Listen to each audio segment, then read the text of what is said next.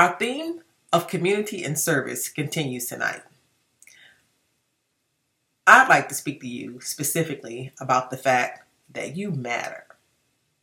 I'd also like for you to think of this message as sort of a part two to the message that Caleb spoke on Saturday, August twenty-ninth. Please go back and listen to that message. As he spoke, I said to myself, that boy took my message. Anyway, that's all right. There's enough word to go to go around. So I'm going to pray. And as I am praying, be sure to pray for each other. You can put your requests in the chat uh, that I'm sure most of you are having right now.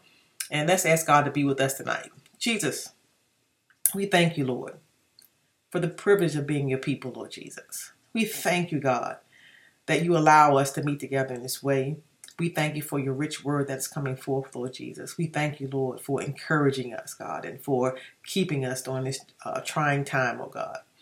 We thank you, Lord, for your blessings, those seen and unseen.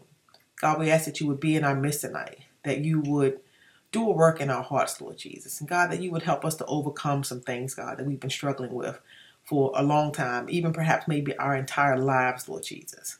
God, we trust you even for a miracle, God, that you would minister to our hearts and our minds. You would set us free, Lord Jesus, of those things that keep us from being all that we can be in you. Be with us this night, Lord, in Jesus' name. Amen.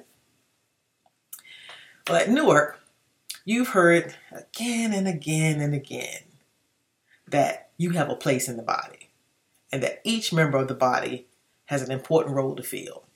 That's nothing new, right? You've heard that over and over again, right? We, we, we, we've quoted that scripture you so many times. Uh, you ought to know, you ought to know that one by heart. I ought to know that one by heart. By heart. Um, but here's the problem. Many of us, no matter what, we don't feel significant. We don't feel like we matter. We don't, we don't feel like there's a place for us in the body. And as I talk um, with some, actually several someones about this in the past, you know, we, we've said to ourselves, how, how can people not know? Well, we've said it, we've read them scripture, we, you know, and I, and I understand um, that it's not very easy to quiet the voices in our heads, if you will, to quiet those voices that have brainwashed us with negativity um, all of our lives. And to think that the God of this universe considers us, uh, loves us the way he does, it, it's kind of difficult. Um, so I get it. I'm not, I'm not being harsh and I'm not criticizing anybody, but I want you to know by the time this message is over, I want you to really, really consider laying that thinking down once and for all. That thinking that you don't matter. And if it helps, uh, you're not alone. You're really not alone. We all struggle with that in some shape, form, or fashion. The difference is what we do with that, right? There's one thing to uh, feel that way, and there's another thing to be squelched by that thinking. In fact, David in Psalms eight, you know, he had the same struggle. David said, Psalms eight and four, he goes, "What are mere mortals that you should think about them? Human beings that you should care for them. Yet you made them only a little lower than God, and crown them with glory and honor. You gave them charge over everything you made, putting all things under their authority, the flocks and the herds and all the wild animals, the birds in the sky and the fish in the sea, and everything that swims the ocean currents. O Lord, O Lord, your majestic name fills the earth."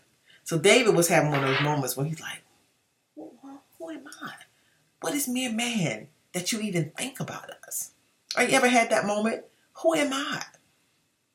Ever had God give you a word or do something for you that undoubtedly you know he was talking to you? Whether it was an answer to a very specific prayer, you go, wow, the God of the universe heard me.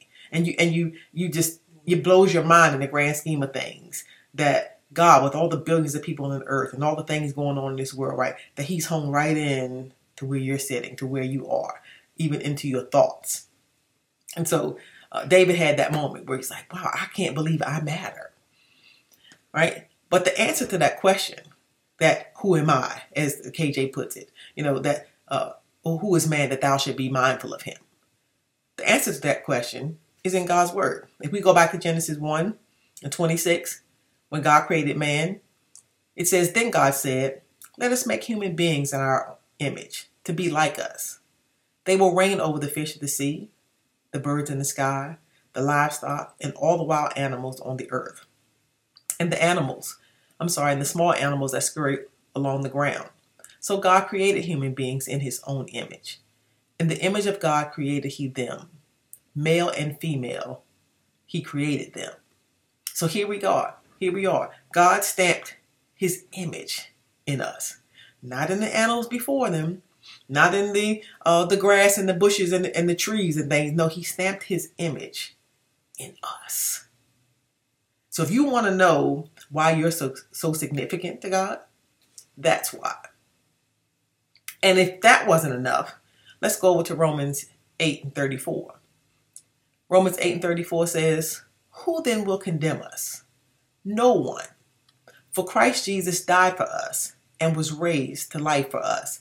And he is sitting in the place of honor at God's right hand, pleading for us." So though in Genesis we were created, and we know before Genesis is over, we failed, right? We, we blew it. Sin entered in. Here we are, fast forward, you know, uh, thousands of years between Genesis and, and the book of Romans. And we see that Christ died for us. He thought we were so significant that we were worth saving. You know, we love that song. You know, "You thought I was worth saving." I kind of butchered that up, but you get my point, right? That he thought you were worth saving.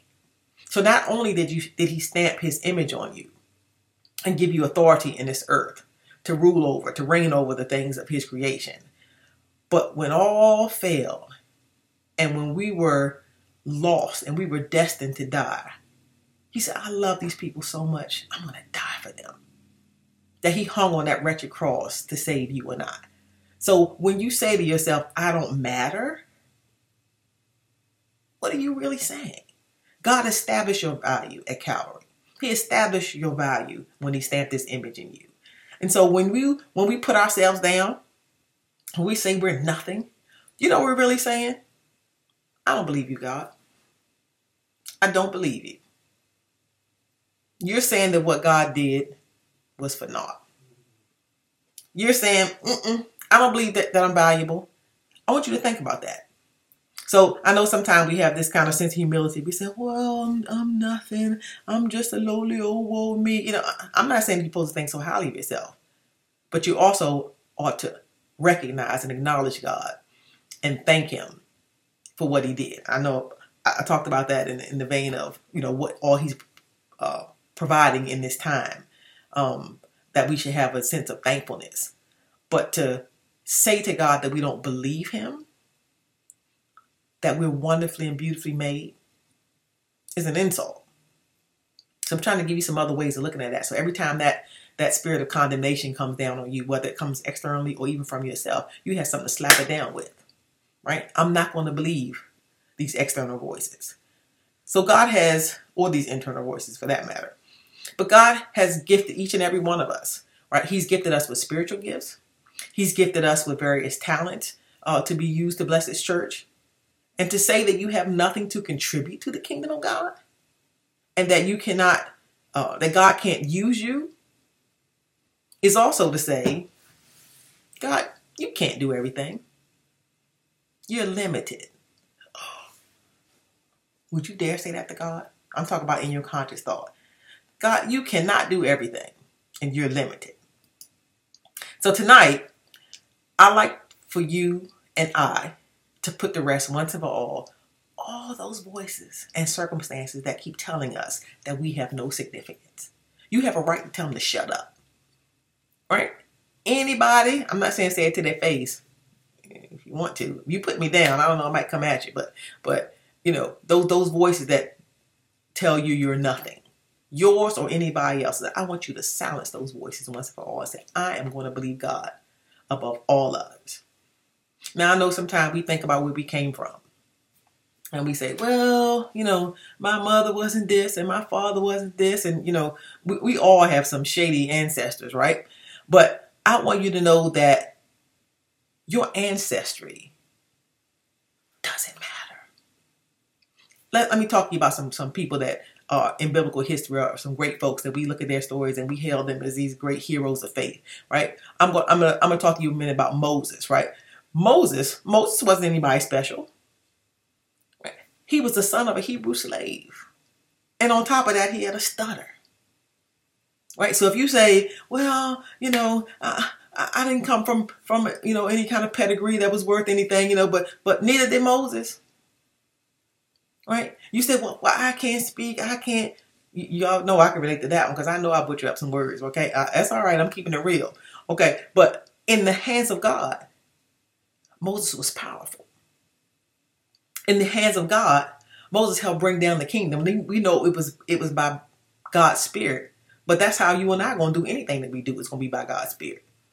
Okay, so Abraham, Abraham wasn't anything special. He was the son of an idolater. Okay, but in God's hands, Abraham became the father of faith. In fact, he also became the friend of God. These weren't special people. We look back at their stories and we see what God did with them. And we call them special. And hey, they did some pretty awesome things by the power of God. But that's not how they started.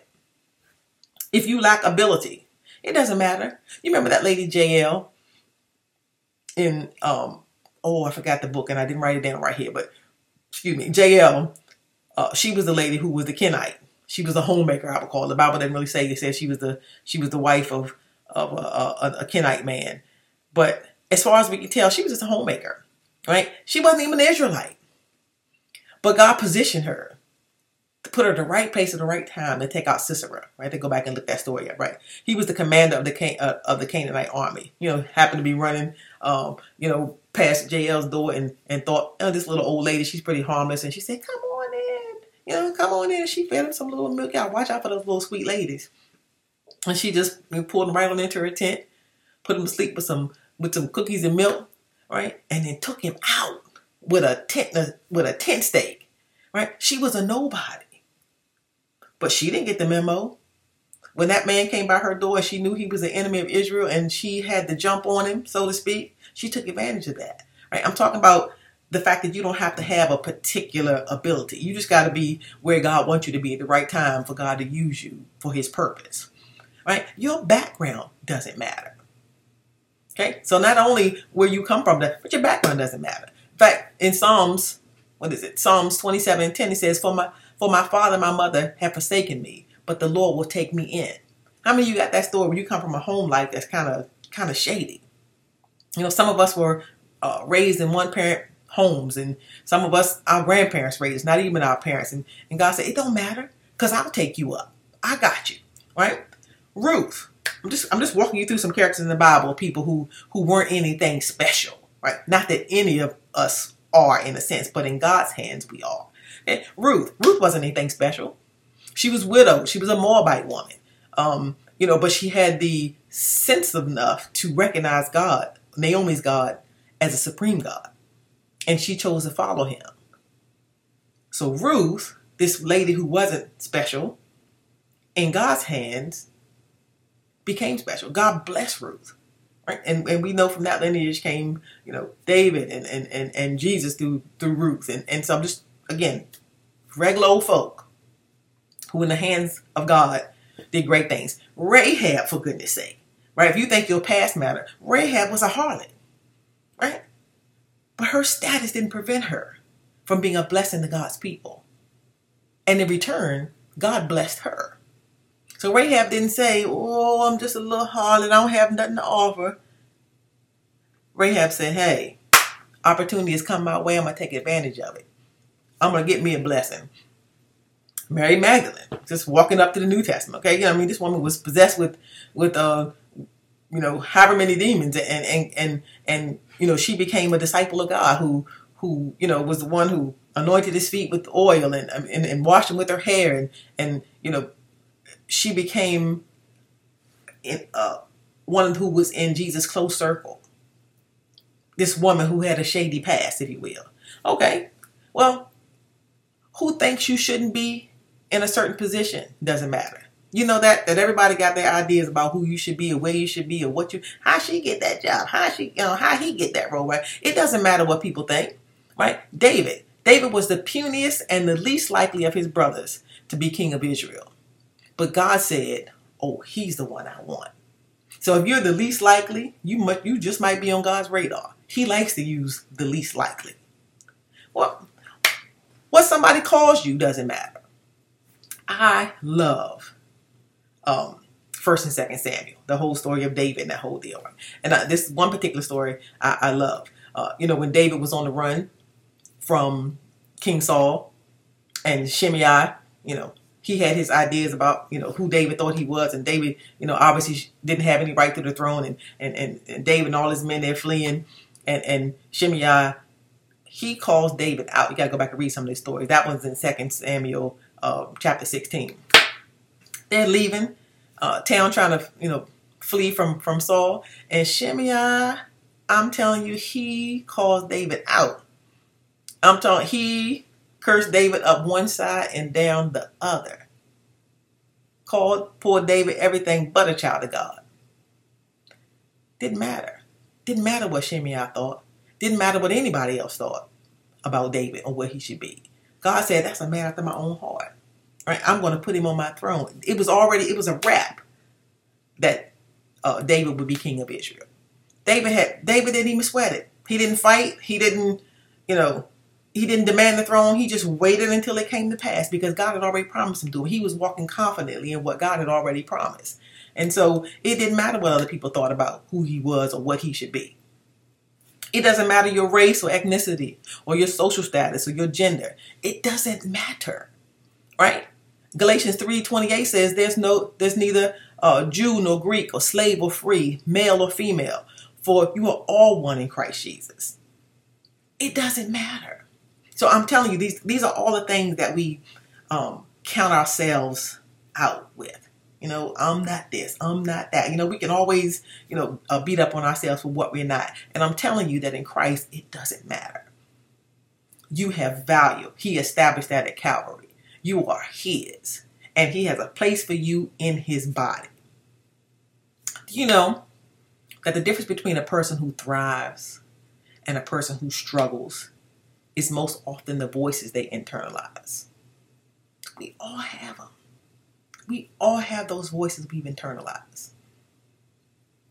And they are difficult to shake. But I challenge you this evening to shut out all those negative voices. Shut them all out and open your ears to God. Say no to all those voices. But say to God with your life, I believe you. Say to him with your life, not with your lip service, but with your life. Live your life like you believe God. Say to God with your life, God, I believe you above, above all others. And I realize that I matter. I'm going to say it one more time. Say to God with your actions, God, I believe you above all others, and I realize that I matter. No excuses. No more ifs, ands, and buts. Simply, God, I believe you. Because you matter. I want you to find a place to serve. Really, seriously, quit making excuses. Quit saying, I don't have a place. We've said it in, you know, so many different ways. I mean, I'm about to start quoting in different languages at this point. If you don't know you matter by now, I don't know. The word is full of scriptures that tell you you matter. Right? We have preached it and taught it. You matter. Get something and stick it on your mirror. And every morning when you get up, you know, whether it got to be on your bathroom mirror, your car mirror, put it somewhere. Something to remind yourself, I matter, and I'm going to stop feeling like I don't, and I'm going to live my life with purpose, and I'm going to, whatever I have, however big or small, I'm going to put it in the master's hands, and I'm going to let him use it. I'm going to give my life to Christ, meaning your, your skills, your abilities, your time, whatever. There's a place for you. No more excuses, because you're valuable to God. You're valuable to God, and God has a place for you in his body. Jesus, we thank you, Lord, for reminding us, Lord Jesus, that you indeed did stamp your image on us, Lord, Lord God, that you died for us at Calvary, Lord Jesus, and you already established our value. Nobody's voice, God, is superior to yours. We believe you, Lord, above all things.